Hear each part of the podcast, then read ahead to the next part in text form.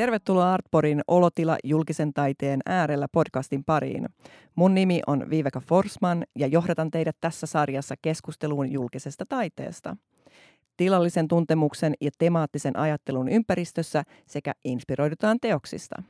Oikein mukavaa, että kuuntelet.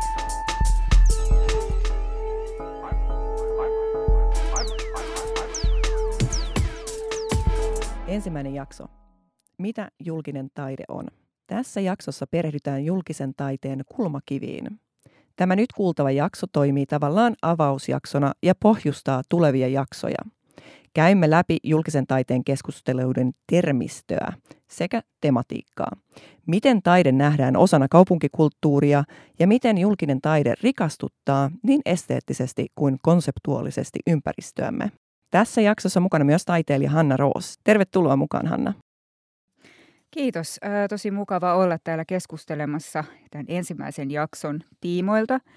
Ja me tullaan siis Viivekan kanssa tekemään yhteistyötä tämän Olotila podcast-sarjan suhteen siten, että mä oon osassa jaksoissa mukana keskustelemassa Viivekan sekä muiden vieraiden kanssa. Ja mä ajattelen, että me varmaan voitaisiin aloittaa luomalla raamit tälle keskustelulle. Jos me mietitään julkista tilaa ja taidetta, niin mitä nämä termit oikeastaan tarkoittaa? Jos hahmotellaan ensin, mikä on julkinen tila. Eli julkinen tila tarkoittaa kaikille avointa ja käytettävissä olevaa kaupunkitilaa, kuten katuja, toreja, puistoja, uimarantoja ja urheilukenttiä. Kun taas puolijulkinen tila tarkoittaa tilaa, joka on yleisölle käytössä rajoituksin. Esimerkiksi kauppakeskukset, sairaalat ja kerrostalojen piha-alueet on tällaisia alueita. Tässä voi myös ehkä helpottaa ajattelun käsittämisessä se, että jos miettii vastapainoksi sitä, että mikä on privaatti tila, eli yksityinen tila. Kun sellainen tila on omistajuussuhteen kautta määritetään jonkun yksityisen henkilön omistamaksi. Ja sitten taas, jos julkista taidetta mietitään, niin julkista taidetta ovat teokset, jotka ovat sijoitettuna näihin julkisiin tiloihin ulos tai sisälle. Voitu sijoittaa ihan tilaan vapaasti tai integroitu tilaan, seinään tai lattiaan. Ja sitten jos ajattelee, että julkista tilaa voi olla olemassa, mutta julkista taidetta ei voi olla olemassa ilman julkista tilaa. Joo, toi on mun mielestä hyvä määrittely ja just hyvä niin kuin myös selventää sitä, että, että julkinen tila ja julkinen taide, että ne on to, toisiinsa yhteydessä, mutta kuitenkin niin kuin kaksi erillistä asiaa. Ja ehkä niin kuin Mä niin kuin jatkankin tuohon, että julkisessa tilassa oleskelu ja käyttäytyminen niin kuin mu- muuttuu ja poikkeaa tosi paljon siitä riippuen, mikä se tila on. Et esimerkiksi kauppakeskus tai puisto poikkeaa hyvin paljon toisistaan ja se, miten me niissä käyttäydytään. Kun taas sitten puolestaan julkisessa taiteessa me voitaisiin ehkä puhua jonkinasteisesta saavutettavuudesta ja kokemuksen jakamisesta. Mm, tosiaankin, koska nykytaidehan on kokemuksia sosiaalisia vuorovaikutusta ja sitten kriittisiä ja luovia lähestymistapoja. Niin ehkä jos me mietitään myös tätä tilaa tällaisella abstraktilla tasolla ja otetaan tällainen kokemuksellinen ajattelutapa siihen, että julkiset tilat, niin ne ei vaan ole katuja ja aukioita, vaan myös se on kokonaan se tapahtuva asia, mikä tapahtuu meidän ihmisten välillä, eli tällainen sosiaaliset tapahtumat. Ja ne luo niin sanottuja tällaisia henki, henkisiä tiloja meille siellä.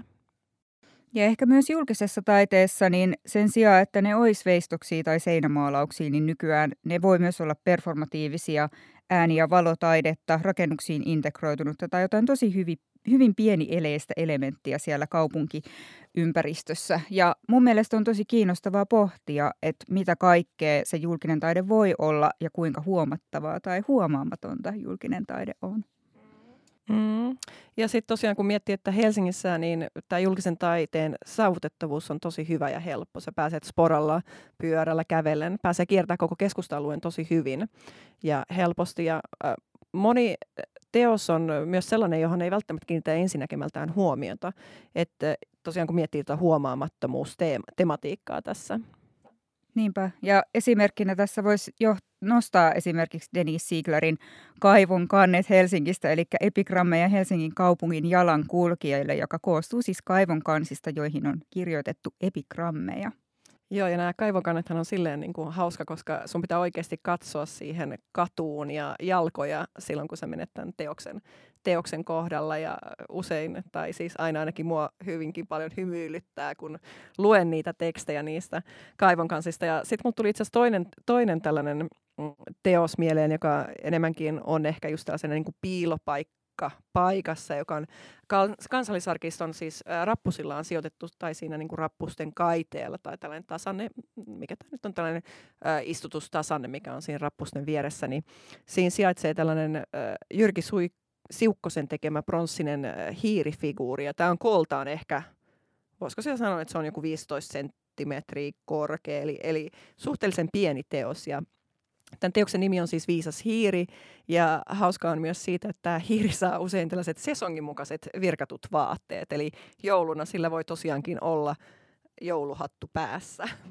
Ja tämä, tota, tosiaan tämä niinku neule-graffitti-ideologia on tuonut tähän ihanan kerrostuman myös tähän, tähän teokseen. Ja toi neule-graffitti-ajatushan yleistyi Suomessa noin 2000-luvun puolella tai siinä alkupuolella. Ja tota, itse asiassa tästä mä jäinkin miettimään sitä, että me voitaisiin ehkä kevyesti puhua tästä julkisen taiteen historiasta. Eli Suomen julkisen taiteen historiahan siis yltää noin 1800-luvulle ja kansainvälisesti toki se menee vielä, vielä, vielä pidemmälle. Ja 1800-luvulla voisiko sanoa, tyypillisiä on olleet patsaat, että esimerkiksi tuomiokirkon 12 apostolia ja muistomerkit niin kuin Ehrensvärdin hauta Suomen linnassa, mutta myös eläinaiheet, joista mun esimerkiksi tämmöinen suosikki on tämä Korkeasaaressa sijaitseva pukki, joka on Konstantino Pandianin tekemä. Näiden lisäksi tietty reliefit ja tämän tyyppiset julkisen taiteen teokset on ollut tyypillisiä tuolle aikakaudelle. Joo, tosiaan tota, patsaat ja muistomerkit, siitähän se kaikki lähti. Eli ne oli tosiaan näitä ensimmäisiä julkisen taiteen teoksia ja ne oli niiden tarkoitus oli siis niin kuin huomioida ja kunnioittaa merkkihenkilöitä ja tapahtumia. Ja tähän liittyy tosi tiiviisti tämä statumania, eli innostut, innostus pystyttää julkisia patsaita, ja tämä alkoi noin 1800-luvun loppupuolella. Ja tähän liittyy hyvin kiinteästi tällaisten kansallisvaltioiden ja nationalismi ajattelu, ja nämä usein niin kuin rahoitettiin yhteis, yhteisöjen aloitteellisuudesta ja varainkeruun tuloksena. Hmm. Kiinnostavaa sitten, miten tämä kehittyy. Mä ehkä haluaisinkin siirtyä jo kovasti tuonne 1900-luvun puolelle. Joo, tosiaan tuossahan on tällainen niin kuin arkkitehtuurityyliin, jugendin ja kansallisromanttisen tyylin, tyylin yhdistäminen, jos miettii esimerkiksi Helsingin rautatieasemaa, niin hyvin esimerkillinen tapaus tästä arkkitehtuurityylistä. Ja tämä sitoo tosi monia niin kuin teoksia suoraan rakennuksiin. Ja sitten jos mietitään niin kuin historiallisesti, että miten tämä niin kuin kehittyy ja etenee tämä tietynlainen julkisen taiteen ajatus ja se, että miten sitä viedään eteenpäin ja miten sitä yritetään tehdä tietyllä lailla niin kuin systemaattisempaa, niin tätä niin kuin julkista taidetta prosenttiperiaatteella toteutettuna niin on yritetty saada toimivaksi malliksi ja kattamaan koko Suomen julkisia tilojen julkisten tilojen rakennuskohteita, niin se on alkanut jo 1930-luvulta tai 1930-luvulla siis. Ja sitten jos mietitään, että Suomen eduskunta, niin ne hyväksyi 1939 tällaisen toivomusponnen, jonka mukaan rakennussuunnitelmaa laadittaessa niin yksi prosentti tulisi yksi prosentti näistä rakennusmäärärahoista tulisi käyttää niin kuin taiteen hankkimiseen. Ja siinä olikin tällainen klausalus, jossa sanottiin, että mikäli rakennuksen laatu ja tarkoitus sellaista edellyttää, sehän antaa tietynlaisen niin kuin tulkinnan siihen, että käytetäänkö sitä prosenttia vai ei. Mutta sitten tota 40-luvulla, niin kun mietitään julkisen taiteen hankintoja sodan jälkeisessä Suomessa, niin Turun yliopiston tutkija Johanna Ruohonen on julkaissut tällaisen tutkimuksen, jossa hän toteaa, että taidetta hankittiin nimenomaan tukemaan tätä kansallista politiikkaa. Ja kunnissa niin taidehankintoja hallitsi enimmäkseen tämä just nimenomaan tämä sen ajatus uudesta yhteiskunnasta. Eli tar- taide oli tosiaankin tarkoitettu vaan tällaisen, tai ei nyt vaan, mutta taide oli tarkoitettu ideologisia päämääriä vauhdittamaan. Ja sitten siirryttäessä siitä eteenpäin niin 50-luvulle, niin julkinen taide rupesi saamaan uusia muotoja. Ja nämä uudet muotot oli myös ei-esittäviä muotoja ja ympäristöä kommentoivia.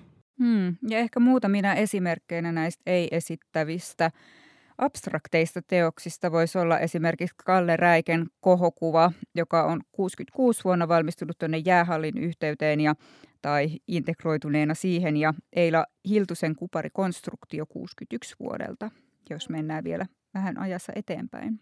Joo, hyviä esimerkkejä hyvin tyypillisiä 60-lukulaisia abstrakteja teoksia. Ja tosiaan jäähallinhan suunnitteli Jaakko Kontio ja Kalle Räike, eli arkkitehdit.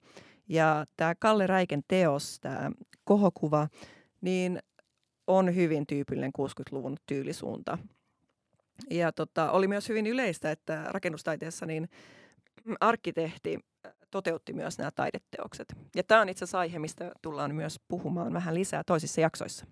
Mutta mihin me ehkä halutaan nyt sitten suunnata teidän kuulijoidenkin ajatuksia on nykytaiteeseen sekä kokemukseen ja paikkasidonnaiseen keskusteluun kiinnittyvään julkiseen taiteeseen. Ja ehkä just tämä niin kun paikkasidonnaisuus on aika olennainen kysymys, eli uusia julkisia taideteoksia suunniteltaessa lähtökohtana on aina paikka. Ja paikka määrittelee muun muassa teoksen koon ja luonteen, ja usein nämä teokset on sitten varta vasten tähän tiettyyn paikkaan suunniteltuja. Ja se, millainen paikan luonne on, voi vaikuttaa tosi paljon siihen teokseen ja sen valmistumiseen, millaisia materiaaleja siihen käytetään ja niin edelleen. Et esimerkiksi siinä on hyvin iso ero, tuleeko se teos kouluun vai puistoon. Ja kun pohditaan sitä, että kuinka tämä, sitten tämä julkisen taiteen ajattelu on muuttunut ajan saatossa, niin ehkä myös on kiinnostavaa just lähteä tämän paikkasidonnaisuuden lisäksi pohtiin sitä, että miten jotkut teokset, miten niiden niin kuin ehkä funktio muuttuu ja sitten myöskin se, että miten ne integroituu enemmän osaksi sitä kaupunki- tai sitä omaa ympäristöään. Ja tästä ehkä mun omia suosikkeja 90-luvulta on Ruoholahdessa Helsingissä sijaitseva Miika Nyyssösen poikkeamateos, 95 vuonna valmistunut, ja Denis Sieglerin tämä jo mainittukin kaivonkannet, eli epigrammeja Helsingin kaupungin jalankulkijoille, joka on valmistunut 99. Ja kummassakin niin kuin mun mielestä ehkä korostuu se, että miten se taide integroituu vahvasti osaksi sitä kaupunkia ja arkkitehtuuria, kun se sulautuu katuun, niin kuin nämä Sieglerin kohdalla olevat kaivonkannet, tai kun se on rakenteellinen osa kerrostaloa, nyt tässä Syysösen kohdalla sit, kun se on semmoinen repeämä tai aukko siinä seinässä. Joo, tämä on niinku tosiaankin tällainen tarinallisuus siihen paikkaan. Ja paikkasidonnaisuus itse asiassa tuli teemana siinä 60-luvun jälkeen.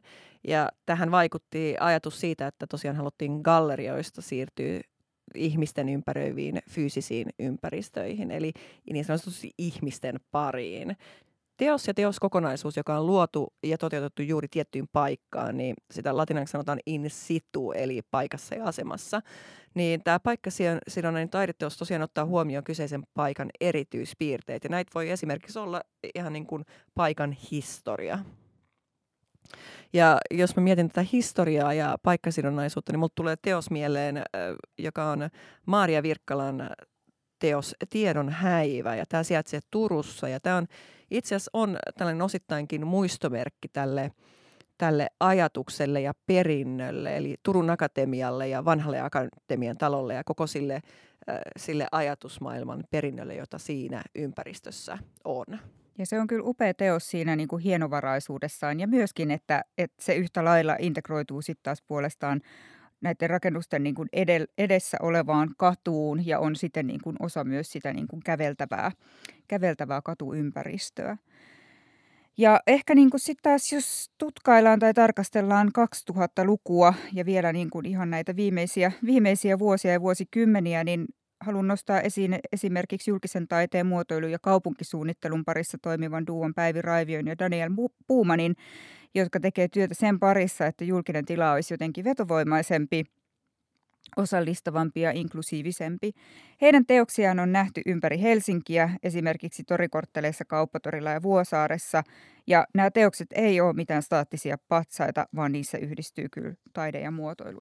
Joo, mulla tulee itse asiassa heidän sellainen teos kuin Pölytysasema mieleen. Ja tämähän oli tällainen väliaikainen installaatio, joka tutki tätä tyhjää urbaania tilaa ja sitä pintaa potentiaalisena infrana, joka taas tukee urbaania ekologiaa ja biodiversiteettiä. Ja tätä teosta ja näitä teoksiahan siis ei ollut tarkoitus, tarkoitus vain katsella, vaan niitä, niihin niin kuin osallistutaan, istutaan, vietetään aikaa ja kohdataan muita ihmisiä ja järjestetään tapahtumia näissä yleisestikin heidän niin kuin, teoksissaan. Joo, ja ehkä me voitaisiin seuraavaksi siirtyä vähän puhumaan siitä, että julkisen taiteen rahoituksesta, eli kuka julkista taidetta rahoittaa ja missä sitä voi nähdä. Ja vastatakseni omaan kysymykseeni, niin julkisen taideteoksen rahoittajana siis voi toimia esimerkiksi valtiokunta tai yksityinen taho. Ja tämän vuoksi niin kuin näkeekin julkista taidetta hyvin monenlaisissa tiloissa kaupunkiympäristöistä sairaaloihin ja liikenneympyröihin ja yksityisiin rakennuskohteisiin. Ja perinteisesti, niin kuin tuossa jo ehkä historiikinkin puolella mainittiin, niin julkinen taide on tarkoittanut yhteisistä varoista rahoitettua julkisessa tilassa olevaa taidetta, mutta nykyään tämä käsite on laajempi ja viittaa ennemminkin kaikkeen julkisessa tilassa koettavaan taiteeseen.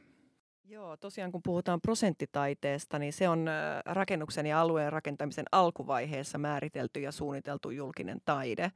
Ja siihen sen teoksen tai teossarjan hankkimiseen on osoitettu tietty summa usein jo rakennushankkeen budjetista. Ja tota, prosenttiperiaate, niin sehän toteutuu sitten useimmiten kunnan kaavoitus- tai rahoituspäätöksenä. Se voidaan esimerkiksi asettaa tonttiluovutuksen ehdoksi. Ja tota, prosenttiperiaate soveltuu niin uudisrakentamiseen, peruskorjaukseen ja täydennysrakentamiseen kuin ihan infrarakentamiseenkin. Sitten on ra- tällainen rahastomalli, joka on taidehankkeen rahoitusmalli, jossa alueen, esimerkiksi tällaisen niin kuin asuinalueen rakennuttajalta kerätään määrätty osa rakennuskustannuksista yhteiseen rahastoon. Ja tällä rahastolla voidaan rahoittaa pysyvien tai väliaikaisten taideteosten lisäksi myös erilaisia kulttuuritapahtumia.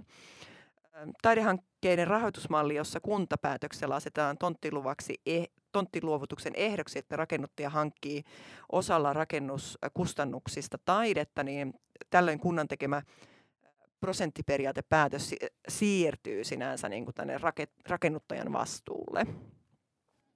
Tosi kiinnostavaa kyllä ja äh, mä rupesin myös miettimään, että onko näissä niinku eroi eri maiden välillä, että haluaisit Viiveka vähän avata muutamien eri maiden äh, niin kuin vertailun vuoksi niin muutamien eri maiden julkisen taiteen rahoitusmalleja. Joo, jos vertaa tota Suomen mallia tosiaan Englantiin, Ruotsiin tai Tanskaan, niin ähm, Englannissa on tällainen Art Angels, äh, ja nämä Art Angelsia, Angelsia tuetaan julkisella rahoituksella, ja Arts Council England on tota, osana sitä rahoituksen tukia julkiselta puolelta, mutta heillä on myös tällainen iso joukko yksityisiä rahoittajia, jotka voi olla ihan yksittäisiä henkilöitä, ja niissä kokoontuu erilaiset, että heillä on erilaiset niin kuin, e, kokoonpanot, ja niitä on kolme tällaista yläkaton tota, rahoittajayksikköä kuin The Art Angels International Circle, Special Angels and the Company of Angels. Ja nämä kaikkihan viittaa vähän siihen tyyppiin, että minkälaisia sitten nämä rahoittajat ovat profiililtaan. Eli Ruotsissahan on Statens konstråd, ja tämä on Ruotsin valtion hallintoviranomainen, joka raportoi suoraan kulttuuriministeriölle. Statens konstråd, joka ylläpitää siis valtion julkisen taiteen kokoelmaa ja osallistuu valtion taidehankintoihin. Tätä virastoa voi siis myös pyytää mukaan kuratoimaan ja konsultoimaan muihin kaupunkisuunnittelun ja kehittämisen hankkeisiin. Ja sehän on se tosiaan, että, että tämä Ruotsissa on käytössä niin sanottu prosenttiperiaate. Ja tässähän se tosiaankin niin toteutuu, että periaate on suositus. Eli se ei ole niin laki. Ja sitten jos me mietitään taas lakia, niin hyvä esimerkki on ehkä Tanska. Ja heillä on selkeä laki tähän prosenttiperiaatteeseen. Ja Tanskan prosenttiperiaate koskee valtion rakentamista. Eli tämä Tanskan julkisen taiteen yksikkö, eli Kunstfondissa – niin siellä toimii tällainen visuaalisen taiteen toimikunta, joka myöntää apurahoja ja hankkii myös itse teoksia valtion kohteisiin ja sitten myös ehkä voi nimittää asiantuntijoita ja neuvonantajia, neuvonantajia rakennushankkeisiin. Voisiko ajatella, että toi Ruotsin Statens konstråd olisi sit niin kuin vastaisi täällä Suomessa ikään kuin valtion taideteostoimikuntaa, joka myöskin niin kuin tekee teoshankintoja, mutta esimerkiksi just ää, hetki sitten umpeutui tämmöinen niin kuin heidän, heidän masinoima tai heidän lanseeraama tämmöinen niin kuin Oulun oikeustalon uudisrakennuksen julkisen taiteen kilpailu, missä he on nimenomaan se niin kuin toimeksiantaja – ja se valintaraati koostuu näistä niin kuin valtion taideteostoimikunnan taiteilijoista. Joo, luulisin, että näin, näin just voisi määritellä sen. Kiinnostavaa. Ja just se, että minkälaisia eroja ja toisaalta samankaltaisuuksia näistä löytyy. Niin sitten toi prosenttiperiaate, siis sehän on Suomessakin. Jäin miettimään sitä oikein, että niin, että onhan se myös, että noissa vaan niin kuin päätetään välillä, että, että johonkin rakennukseen ei vaan niin kuin kohdennetakaan sitä. Joo, ja sitten jos miettii sen, että se ää, valta siirretään periaatteessa rakennuttajalle, niin se rakennuttajahan laskee joka ikisen pennin. Tämmöinen niin laki olisi hyvä, että se niin kuin velvoittaisi käyttämään valtion budjetista.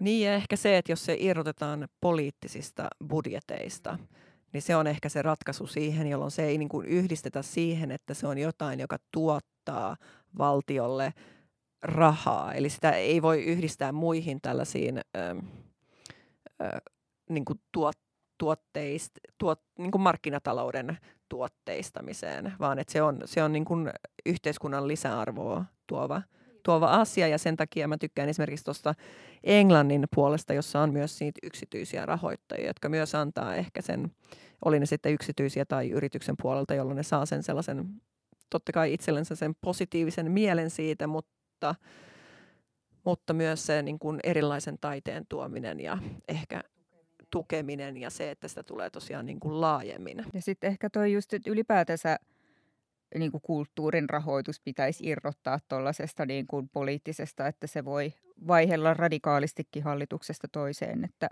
just tähän sitä ajaistakaa. Kyllä, mutta tosiaan niin kuin vaikka ajatteleekin niin kuin historiallisesti, että se on ollut niin kuin että siinähän on sellainen tietynlainen poliittinen agenda siinä julkisessa taiteessa ollut kiinni niin pitkään, että sitä on hyvin vaikeaa enää sit irrottaa tietenkin siitä po- poliittisesta kontekstista, mutta sillähän on niin kuin haluttu saavuttaa sitä, että että ollaanko pystytetty patsaita niin kuin muistomerkkejä mahtihenkilöille, jolloin tietenkin näytetään sitä, että meidän valtio on voimakas ja meillä on tällainen ja tällainen henkilö täällä meidän taustalla. Napoleonhan on erittäin hyvä esimerkki näistä omien patsaidensa tekemisestä. ja toki on sitten ihan niin kuin Lenin ja näin, että sitähän on käytetty tällaisena niin kuin propagandapuolella myös sitä patsaiden pystyttämistä ja tietenkin tietynlaista niin kuin hallitseminen liittyy siihen myös. Mutta ja vaikka tämä Black Lives Matter yhteydessä, mistä taas kuin tämmöisiä niin kuin patsaita on ruvettu sitten taas työntämään ja repimään alas, että ne ei ole enää kuulu, nähty, että ne vastaisi sitä tämän hetken yhteiskuntaa. Kyllä. Jos mietitään, että, että on tosiaan erilaisia tapoja, että miten, miten sitä niin kuin rahaa periaatteessa tuodaan tämän julkisen taiteen pariin, niin miten julkistaidetta tehdään ja hankitaan? Miten saat Hanna esimerkiksi niin kuin taiteilijan näkökulmasta, niin miten sä oot kohdannut tämän asian? Että useinhan viitataan, että, että jos puhutaan niin kuin rakennustaiteen ympärillä tai rake, rakennettavien alueiden ympärillä, niin siinähän korotetaan. Tai itse asiassa ihan uudelleen rakentamisen tai korjausrakentamisen yhteydessä, niin siinä, siinä puhutaan usein, nostetaan se sellaisen niin kuin ympäristön parannettavuus ja turvallisuus ja viihtysyysaspektit. Miten, miten sä koet tällaiset asiat niin kuin taiteilijan näkökulmasta? No joo, siis kyllä mun mielestä julkisella taiteella nostetaan ehdottomasti sen niin kuin rakennetun ympäristön, niin kuin sanoit, niin tuota turvallisuutta ja viihtyvyyttä, mutta että sitten samalla niin kuin saadaan sitä taidetta uusiin erilaisiin ympäristöihin.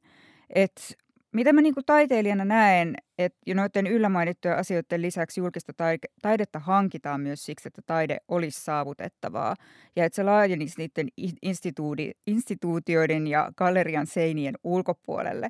Ja se on myös äärimmäisen oiva tapa y- työllistää taiteilijoita. Ja tämä on tosi hyvä asia myös siksi, että sen kautta tunnistetaan taiteilijan osaaminen ja potentiaali osana kaupunkisuunnittelua ja rakentamista. Ja niissä tilauksissa liittyy mun mielestä myös kiinnostus siihen, että mitä taiteilija voi tuoda jotain uutta tai lisää tai vaihtoehtoista siihen niin kuin ympäristöön. Että se jotenkin niin kuin se interventio tai teoksen kautta tuleva muutos voi olla tosi hedelmällinen. Ja julkisessa taiteessa teoksen, te, niin kuin se keskustelu teoksen ja ympäristön kanssa on tosi olennaista. Että se asettaa erilaisia haasteita myös niin kuin taiteen tekijälle ihan erilaisella kaliberilla kuin esimerkiksi taas oman näyttelyjärjestämiseen liittyvät haasteet. Joo, tosiaan kun ajattelee, että, tämä, että vaikka taidehankkinta, niin e, että jos se on, se on todellakin niin kuin pieni osa sitä rakennushankkeiden kokonaiskustannusarviota, että ja sitten taas toisaalta kun ajattelee, että tämä, jos tämä on tai no vaikea puhua että onnistumisesta ja epäonnistumisesta, mutta taideteos voi olla tosi niin kuin merkitykseltään ja symboliarvoltaan niin kuin rakennuksen kustannus, kustannuksiakin niin kuin suurempi. Että tähän tulee tällainen niin kuin lisäarvo tähän rakennukseen. Ja taideteos tosiaan voi kommentoida es, tai nostaa esiin ja korostaakin jotain olennaisia rakennuksen arkkitehtuurista tai käyttötarkoituksesta. Joo, ja toi on hyvä, hyvä toi niin kuin nosto tuolta, että, että se merkitys ja symboliarvo johonkin liittyen muuttuu. Ja mun mielestä julkinen taide nimenomaan voi rakentaa paikkoja identiteettiä ja sillä voidaan niin kuin parantaa myös esimerkiksi liikenteen sujuvuutta. Et, ä, paikka-identiteetti, niin sen haasteena on sitten taas mun mielestä se, että millä motiiveilla tätä identiteettiä rakennetaan. Et esimerkiksi joku paikan brändäys, jos sillä pyritään sen alueen keskiluokkaistamiseen, niin se saattaa taas ajaa sillä alueella alun perin asuneet pois, kun tämä keskiluokkaistaminen ja brändäys niin nostaa asuntojen hintoja. Et kyse on myös tosi paljon arvovalinnoista. Ja mun mielestä tämmöisessä niin kuin Ympäristö nyt-artikkelissa niin Anni Saisto kommentoi hyvin, että julkinen taideteos heijastelee aina oman aikansa yhteiskuntaa. Ja toisaalta myös kuvataiteen kehitystä ja taideteoksen toteutuneen yhteisön arvoja. Et kun nämä teokset peilaa aina omaa aikaansa, niin myös mä näen, että tämä voi myös ajan saatossa ja voi ja tuleekin muuttumaan ja olla jopa ristiriidassa nykypäivän arvojen kanssa. Et mä näen, että nämä on myös oivallinen paikka keskustelulle siitä, että mitä kehitystä on tapahtunut ja mitä kehitystä tulisi myös vielä tapahtua. Mm, tosiaankin tämä just, että miten saadaan niin kuin moniääniäisemmäksi tämä, tämä taiteen tekeminen, niin jos mietitään, että julkisen taiteen hankkeen taustalla, niin siellähän voi olla tosiaan joku yhteisö tai sitten kaupungin muu, muun viraston niin kuin aloite. Ja, ää, julkinen teos voidaan tosiaankin toteuttaa niin kuin tällaisen avoimen kilpailun tai kutsukilpailun kautta. Ja tämähän tietenkin mahdollistaa sen, että myös laajemmin taiteilijat pystyisivät osallistumaan näihin. Teoksia voidaan toteuttaa myös avoimen kilpailun ja kutsukilpailun kautta, joka tietenkin avaa ehkä sitä mahdollisuutta, että, että siinä voi olla moniäänisempikin tausta niihin teoksien tekemiseen. Mutta kertoisitko Hanna hieman, miten tuo kutsukilpailu oikeastaan niin kuin etenee? Joo, että julkistahan taidetta voidaan hankkia usea, useaa eri reittiä pitkin. Et yksi ö, reitti on se, että taiteilija lähestytään suoraan esimerkiksi kuraattorin tai taideasiantuntijan tiimoilta ja sitten häneltä tilataan julkisen taiteen teos suunniteltuun kohteeseen. Ja myös kutsukilpailussa taiteilijoita voidaan lähestyä suoraan. Yleensä se on enemmän kuin yksi ja silloin heitä pyydetään jättämään teosehdotus, joiden pohjalta sitten tehdään se valinta. Ja näiden lisäksi on sitten vielä avoimia kilpailuita, joita, joissa niin kuin taiteilija, taiteilija voi lähettää joko portfolion tai sitten ö, alustavan teosehdotuksen – jonka pohjalta se valinta sit siitä teos, toteutettavasta teoksesta tehdään. Ja näissäkin on eroja, että on semmoisia, missä lähetetään omalla nimellä, mutta nykyään myös tosi paljon tämmöisiä anonyymejä, anonyymejä kilpailuita, mistä mä itse itse asiassa pidän kyllä paljon, koska se tasa, tasapuolistaa sitä kilpailua. Ja teosehdotuksia siis käy läpi ja valitsee valintaraati, joka voi pitää sisällään taideasiantuntijoita ja taiteen alan ammattilaisia, mutta myös kaupungin edustajia. Ja kun tämä raati on tehnyt valintansa, niin jatkuu projektin toteuttaminen teosehdotuksen jatkosuunnitteluun, josta maksetaan luonnospalkkio ja tällöin myös tämä kokonaisbudjetti viilataan valmiiksi ja kun tämä luonnos on hyväksytty, niin sitten alkaa se itse teoksen toteuttaminen, joka voikin sitten olla monen vuoden projekti. Ehkä haluan vielä sanoa tuohon, että noissa kilpailuissa mä näen haasteellisena sen, että joskus ne tilat on tosi pitkälle suunniteltu ja penkkejä ja aitoja itse teoksen käytettäviä materiaaleja myöten. Et se voi toisaalta olla positiivinen haaste, jolloin taiteilija joutuu miettimään, että miten se teos sijoittuu jo siihen aika valmiiksi suunniteltuun tilaan ja toisaalta, että millais, millainen niin teos niillä ennalta määritellyillä materiaaleilla voidaan valmistaa. Et toisaalta mä toivoisin, että tässä olisi jotain neuvotteluvaraa arkkitehtien ja rakennuttajien kanssa, että mikäli taiteilija selkeästi näkee jonkun poikkeavan ratkaisun toimivan paremmin kokonaisuudessa, että siinä olisi semmoista pelivaraa vielä tehdä jotain muutoksia siihen valmiiksi suunniteltuun kokonaisuuteen. Tosiaan usein tällainen niin kuin valintaraati, niin sehän yrittää myös tasapäistää ehkä sitä, että kysymys ei ole vaan enää yhden henkilön niin kuin makuasioista ja muista, mutta tosiaan mä ymmärrän toisaalta näissä arkkitehtuureissa, niin näissähän usein myös seurataan tietynlaisia trendejä, jolloin ehkä voi mennä jopa niin, niinkin pieniin asioihin, että jo materiaalit tai jonkunlainen tietynlainen asettelu on määritelty sen taideteoksen ympärille, joka tietenkin rajoittaa sitten taiteilijan näkemystä ja sitä niin kuin tietynlaisen keskustelun nostattamista. Ja, ja vastakkainase- ei tarvitse olla vastakkainasetteluiden, mutta että tietynlaisen niin kuin, ö, kysymyksien asettelun ja keskustelun luomisen siinä tilassa. Ja, ja ehkä, ehkä just asia tässä niin kuin julkisessa taiteessa on, että se voi olla välillä niin kuin provosoivaa, ei ainoastaan niin kuin piirtopöydällä, mutta myös ihan siinä vaiheessa, kun se on va- valmista. Ja tota, taiteenhan tulisi olla kaikille lähestyttävää. Ja se, mikä jollekin tuntuu olevan hu- äh, hyvää, niin voi tosiaankin olla jonkun toisen mielestä todella huonoa. Ja nämä makuaset on tosi, niin kuin, ne on tosi vaikeita, niitä, niitä ei voi silleen niin kuin väitellä. Äh, niihin ei ole olemassa yhtä oikeaa tulkintaa. Joo, mun mielestä on niin kuin hy- hyvin just toi makuasia nostettu esiin, että tavallaan myöskin miten maku muuttuu. että kun julkinen taidehan heijastelee yhteiskunnan ja ympäristön todellisuutta, niin se ympäristö ja yhteiskunta on myös, ja se todellisuus on jatkuvassa muutoksessa. Ja niin kuin tämä murros, joka on eri vaiheissa nähtävissä myös julkisen taiteen teoksissa ja niiden kautta, niin saa pohtimaan sitä, että millaisia teoksia minäkin aikakautena on tehty ja miten ne nähdään tänä päivänä. Ja tästä nyt varmaan aika hyvä esimerkki on tämä graffitit, jotka on aikoinaan ollut laittomia, mutta nykyään graffitit ja muraalitilaukset, niin niitä tehdään aika paljon. Ja kyllä niin kuin tulee kysymys just siitä, että mikä, mitä saa näkyä ja miten me saadaan toimia siinä julkisessa tilassa. Et onhan kyse myös tosi paljon vallasta ja tämä on näkynyt myös julkisessa taiteessa, jossa julkisen vallan statusta on korostettu merkkihenkilöiden patsailla esimerkiksi. Mutta että nämä, just, nämä on niitä asioita, missä se murros ja muutos tulee eteen ja hyvin vahvasti keskusteluun. Joo, mulla tuli itse asiassa tästä just mieleen yksi nippelitieto. Mä en ole ihan varma, mistä mä luin tämän, mutta sen takia mä en voi sanoa, että tämä on nippelitieto. Mutta siis ä, ajatus tässä takana niin just nimenomaan, että jos puhutaan esimerkiksi näistä patsaista, niin mielenkiintoista on, että miehille omistettuja tai nimettyjä julkisen taideteoksia ja muistomerkkejä Helsingissä taitaa olla noin päälle 100, olisikohan 110 ollut tämä, tämä keskustelu tästä. Ja naisille taas omistettuja teoksia on noin 40. Eli tämähän toki kuvaa aikansa hyvin ja siitä, mikä ajatus on siitä, että mikä, siitä, että mikä nainen ja mies on yhteiskunnassa ja mitä ne sitä toteuttaa. Mutta jonkunlainen ehkä tällainen niin kuin tietynlainen laaja-alaisuus taiteilijoiden kirjavasta kulttuuritaustasta esimerkiksi, että meillähän on moni, moniääneinen yh, yh, yh, yhteiskunta. Että tuntuu, että ehkä voi olla hyvinkin kapea tällä hetkellä se tapa, miten me kommunikoidaan sitä niin kuin laajaa monisanaista yhteiskuntaa.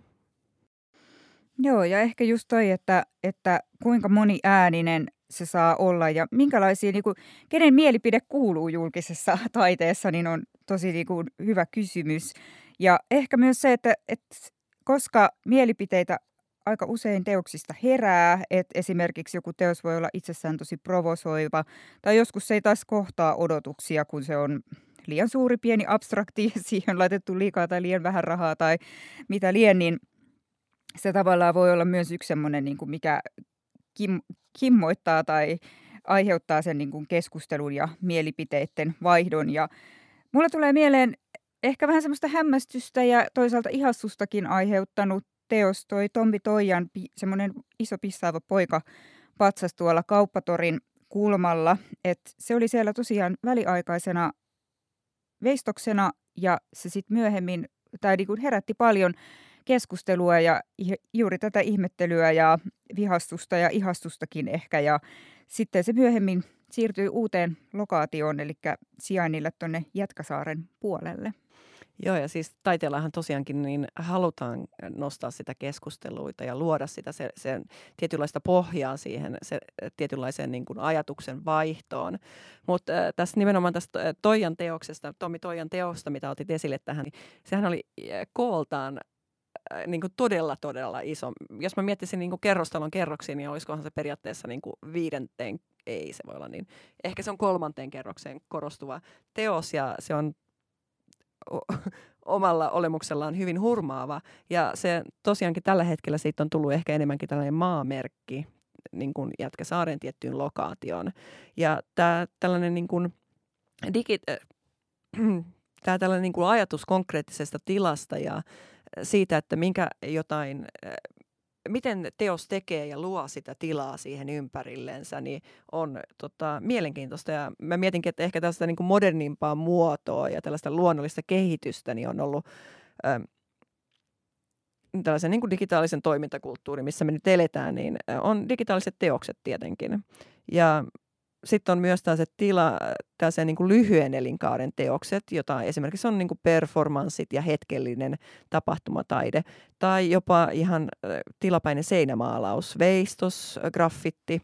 Ja sitten mä mietin, palaan vielä ehkä tähän niin kuin tilalliseen ajatteluun ja tähän niin kuin kehitykseen ja etenemiseen, niin tämä digitaalinen tai niin kuin digitaalisuushan on osa myös meidän julkista tilaa. Joo, ja digitaalinen tila mun mielestä mikä sen niin kuin valttikortti on, on, niin on se, että se parantaa julkisen taiteen ja julkisen tilan saavutettavuutta.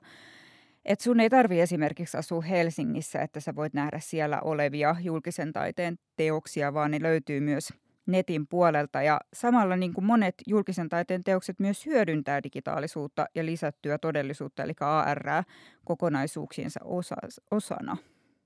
Joo, ja tosiaan tämä lisätyllä todellisuudella eli aarella, niin kun me ollaan niin kuin fyysisessä paikassa, mutta hyödynnetään sitä digitaalisuutta, eli luodaan niin kuin uudenlainen kerrostuma tai kerros tähän teoksiin. Ja mm, itse asiassa mä mietinkin tähän yhtä esimerkkiä, joka oli Kalasatamassa. On tällainen, siellähän on siis tosi paljon uusia teoksia, tietenkin se on uusi, uusi rakennusalue, niin siellä on Pasi Rauhalan teos Flamingos. Ja tämä teoksen tällainen niin kuin helposti nähtävä osuus on sellaiset varjon ja valon leikkivät kuviot, joista muodostuu flamingo-linnut tällaisiin pylväisiin, joka on sijoitettu sillan alle, tähän Kulosaaren sillan alle siis. Ja äh, sitten siitä voi, jos haluaa, niin äh, avata tällaisen Arilin sovelluksen, jonka käyttäessä pääset siihen seuraavaan kerrokseen, jolloin sä pääset kohtaamaan nämä flamingot. Ja itse asiassa mun on pakko kertoa ihan vähän enemmän tästä teoksesta, että sen, nämä flamingot on siis hyvin kiinteästi kiinni Korkeasaareen ja sitten näihin Korkeasaaressa ö, poismenneisiin flamingoihin, jotka sitten stressin takia jouduttiin, jouduttiin lopettamaan, kun ne kohtasivat tämän ketun, niin siihen vielä lisäsäkseni eri leijerin, eli tapahtumaleijerin. Tää, siis tämä just nimenomaan, miten digitaalisuus luo erilaisia kerrostumia todellisuuteen, aikajanaan. Niin sitten vielä tänään mä ajoin siinä Kulosaaren sillalla, ja siinä sillalla, keskellä siltaa, oli kettu, joka oli ylittämässä tietä. Eli hyvin monta kerrostumaa tähän teokseen, koska se itse teos oli siinä sitten alapuolella. Ehdottomasti. Ja niin kuin miten sattuikaan. Joo, eli ehkä niin kuin mä haluaisin vielä miettiä tuota digitaalista tilaa. Että jos taas sitten ajatellaan semmoista täysin digitaalisessa tilassa ja nyt nimenomaan tilassa esitettyä ö, ta- taidetta, niin tulee esimerkiksi mieleen Sakari Tervon kokoama tämmöinen verkkopohjainen näyttely kuin Goblin Doors, joka on esillä O Fluxot taidejalustalla ollut joulukuusta 2020 lähtien. Ja Tervo on myös tehnyt muitakin tämmöisiä teo, teos- tai näyttelykokonaisuuksia, joihin hän aina kutsuu eri taiteilijoita ja sitten ne, se dokumentoidaan se näyttely ja me ei niin kuin katsojina päästä näkemään sitä siellä konkreettisessa näyttely- tai tilassa, missä nämä teokset on, vaan me voidaan kokea se sitten se dokumentaatio myöhemmin verkkopohjaisena. Ja tämä Goblin Doors oli esimerkiksi sellainen, mihin Tervo kutsusit 16 taiteilijaa ja yhden kirjoittajan tuottaman teoksen Tonttuovi koristeen innoittamana. Ja nämä teokset esiteltiin ja to- kuvattiin toimi- eräänlaisissa toimistotiloissa. Ja ehkä niin kuin sit just tämä, että se voi olla niin kuin, tämä digitaalinen tila voidaan ottaa haltuun taideryhmien, duojen toimesta, mutta myös yksittäisten taiteilijoiden toimesta.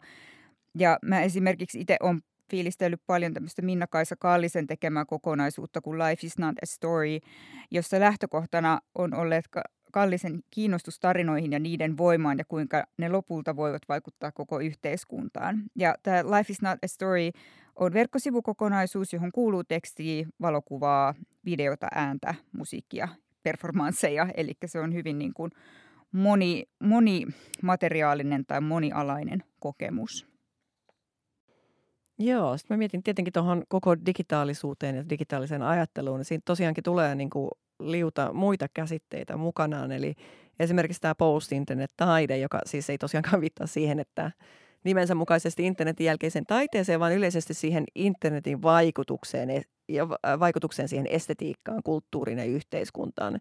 Eli hyödynnetään internetin työkaluja muiden aiheiden käsittelyssä.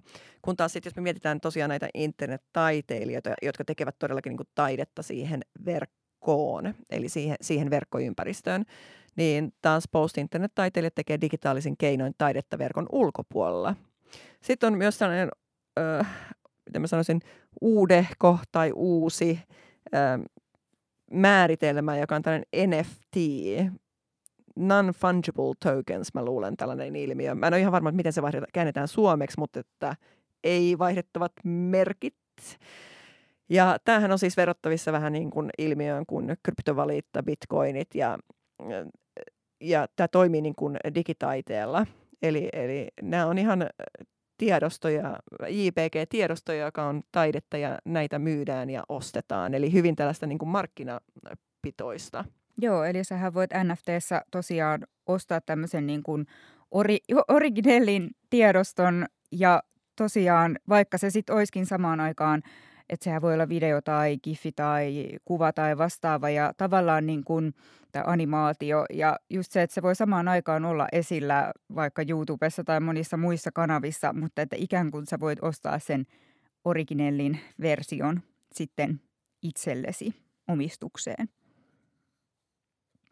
Ja ehkä mitä niin kuin mun mielestä tässä voisi vielä tuoda mukaan on myös äänitaide. Että yhtenä hyvänä esimerkkinä – on mun mielestä Markku Puustisen ihastuttava teos Mutta minä lähden, joka sijaitsee siis Helsingissä Torkkelinmäellä olevassa sadevesikaivossa. Ja kaivosta kantautuva ääni kertoo Amsterdamin lennon lähdöstä. Ja mä oon asunut tällä alueella itse myöskin useaan otteeseen ja mä oon niin itse kokenut sen teoksen kasvaneen aika vahvaksi osaksi sen alueen identiteettiä. Ja jotenkin niin joka, joka kesä, kun Torkkelinmäelle menee käymään ja hengaamaan, niin tuntuu, että se, se niin kuin sitä kaipaa ja se tuntuu kotoisalta se lähtökuulutus. lähtökuulutus. Joo. Ja ehkä toinen ääniteos sitten taas, minkä mä haluan kyllä myös mainita tähän, on Mikko H. Haapojan luoma ääni- ja installaatiosarja Helsingin reitit, joka sitten puolestaan kartoittaa kaupunkia uusista kuulokulmista. Ja kokonaisuuteen liittyy myös performansseja ja visuaalista materiaalia, materiaalia ja sitä on ollut kuultavana esimerkiksi Helsingin kaupungin museolla ja digitaalisessa muodossa. Tämä Helsingin reitit löytyy esimerkiksi YouTubesta ja Instasta ja SoundCloudista. Joo, mä itse asiassa mietin tämän teoksen, tämän Markku Puustisen ääniteoksen ympärillä. Mä mietin tällaista just tällaista pysyvyyden ja väliaikaisuuden ajattelua, että tämä ääniteoshan on se on varmaan joku 20 vuotta sitten tehty sinne suunnilleen. Ja se taisi olla alun perin tarkoitus olla tällainen väliaikainen teos, joka sitten taloyhtiö päätti ostaa. Ja, ja nyt on tosiaan pysyvänä teoksena siellä. Ja ä, toinen asia, mikä tietenkin tämä aihe, mihin tämä mutta minä lähden nyt niin kuin tietenkin tässä korona-aikana nyt tarttuu, niin, niin se pysyvyyden ja väliaikaisuuden ajattelu siitä, että nyt meistä ei ehkä hirveän moni ole lähdössä sinne Amsterdamin lennolle, että et jotenkin tämä ajatus pysyvästä ja väliaikaisesta tuntuu tosi ajako, ajankohtaisesta, ajankohtaiselta. että miten me nähdään, että julkisessa taiteessa esimerkiksi väliaikaisuus näkyy? Eli väliaikaisella teoksella voidaan tarkoittaa sellaista muutaman viikon tai ehkä korkeintaan muutamia kuukausia samassa paikassa olevaa julkista taideteosta. Ja tämän lisäksi ehkä tähän rinnalle nousee tämmöinen niin tapahtumien mukanaan tuoma väliaikaisuus. Että esimerkiksi tulee mieleen Kuopion antifestivaali, joka on toteuttanut festareiden aikana tilapäistä tapahtumataidetta ja yhteisötaidetta. Ja sitten toisaalta niin kuin tämmöisiä, niin kuin vaikka flow, mikä on painopiste on musiikissa, mutta että siihen rinnalle myöskin on koko ajan panostettu enemmän ja enemmän tämmöiseen niin kuin kuvataiteen ja erilaisten taidemuotojen esittämiseen olevia ö, teoksia ja esittämisen tiloja. Joo, ja niissä väliaikaisuudillahan on myös sellainen hyvä puoli, että ne niin kuin elää tässä hetkessä, tässä momentissa, missä me ollaan. Eli pystyy hyvinkin voimakkaasti kommentoimaan sitä yhteiskuntaa, missä, missä eletään ja minkälaisissa, tai minkälaisia aiheita ja asioita halutaan korostaa. Mietin yhtä toista teosta tuolta Kalasa, Kalasataman alueelta, joka siis halusi korostaa, tai siis joka korosti myös tällaista uuden asuinalueen aluetta ja sitten tämän paikan historiaa. Ja tämä Tatu Tuomisen tällainen valomerkki teos, joka oli sellaisessa asuinkorttelissa, niin korosti sitä sellaista Kalasataman lähihistoriaa, meren, merenkäynnistä ja laitakaupungin arjen näkökulmista. Ja tähän teokseenhan oli toinen osio, ja tämä toinen osio oli tällainen Eero Haapasen kirjoittama tietokirja, joka liitettiin tähän teokseen ja jaettiin sitten alueen tai siihen taloyhtiön asukkaille. Sitten lisää, jos miettii tosiaan, kun miettii festareita ja näitä tapahtumia ja niiden väliaikaisuutta ja ta- taiteen yhdistämistä siihen, niin nyt on äh, mahtavaa, että meillä on Helsinkiin tulee Helsinki Biennale ja tässä tosiaankin tapahtumassa niin esitellään paikkasidonnaisia ja väliaikaisia teoksia, jotka on sitten suhteessa taas Vallisaareen. Ja mikä ehkä niin kuin julkisen taiteen nyt tämmöinen myös hyvä puoli näin korona-aikana on ollut, niin on ollut se, että monia teoksia on voinut kokea ulkotiloissa, kun ei olla harmillisesti päästy museoihin ja sisätiloihin. Niin ja sitten tosiaan julkisella taiteellahan on sellainen erinomainen saavutettavuus ja että sitä pääsee kokemaan ilman pääsymaksuja ja usein myös silloin, kun itse haluaa. Itse asiassa tähän tuli nyt semmoinen vis, idea, visio, minkä joku innokas toteuttaja saisi toteuttaa. Olisi kiva, kun olisi semmoinen niin kuin Helsinginkin alueella semmoinen ö, julkisen taiteen bussi, eli että sä voisit hypätä ikään kuin sillä reitillä mukaan siihen ja se kuljettaisi sua aina vähän eri teosten äärelle, koska osahan sijaitsee kuitenkin ei ihan keskustassa, niin sitten taas se, että se olisi tämmöinen ilmainen bussi, joka veisi sua julkisen taiteen teokselta toiselle, niin olisi aika hauska kokeilu. Tämmöinen olisi minusta hauska, että se vielä niin kuin enemmän lisäisi tuota saavutettavuutta, että se mahdollistaisi ihmisille mennä eri puolille Helsinkiä tai eri puolille Turkua tai missä niitä nyt sitten onkaan, niin tavallaan kokemaan näitä teoksia. Joo, Joo ja siinä yhdistyisi ehkä myös tämä niin kuin löytämisen äh, ilo Eli tämä oli meidän jakso, ensimmäinen jakso, jossa me käytiin pintaraapaisuna julkisen taiteen aiheita läpi ja seuraavissa jaksoissa syvennytään temaattisesti sitten erilaisiin aihealueihin. Kiitos, että kuuntelit. Kiitokset myös mun puolesta. Ja me pyritään tosissaan esittelemään näitä jaksoissa mainittuja taiteilijoita ja teoksia myös meidän Instagramin puolella, joten muistathan seurata meitä myös siellä.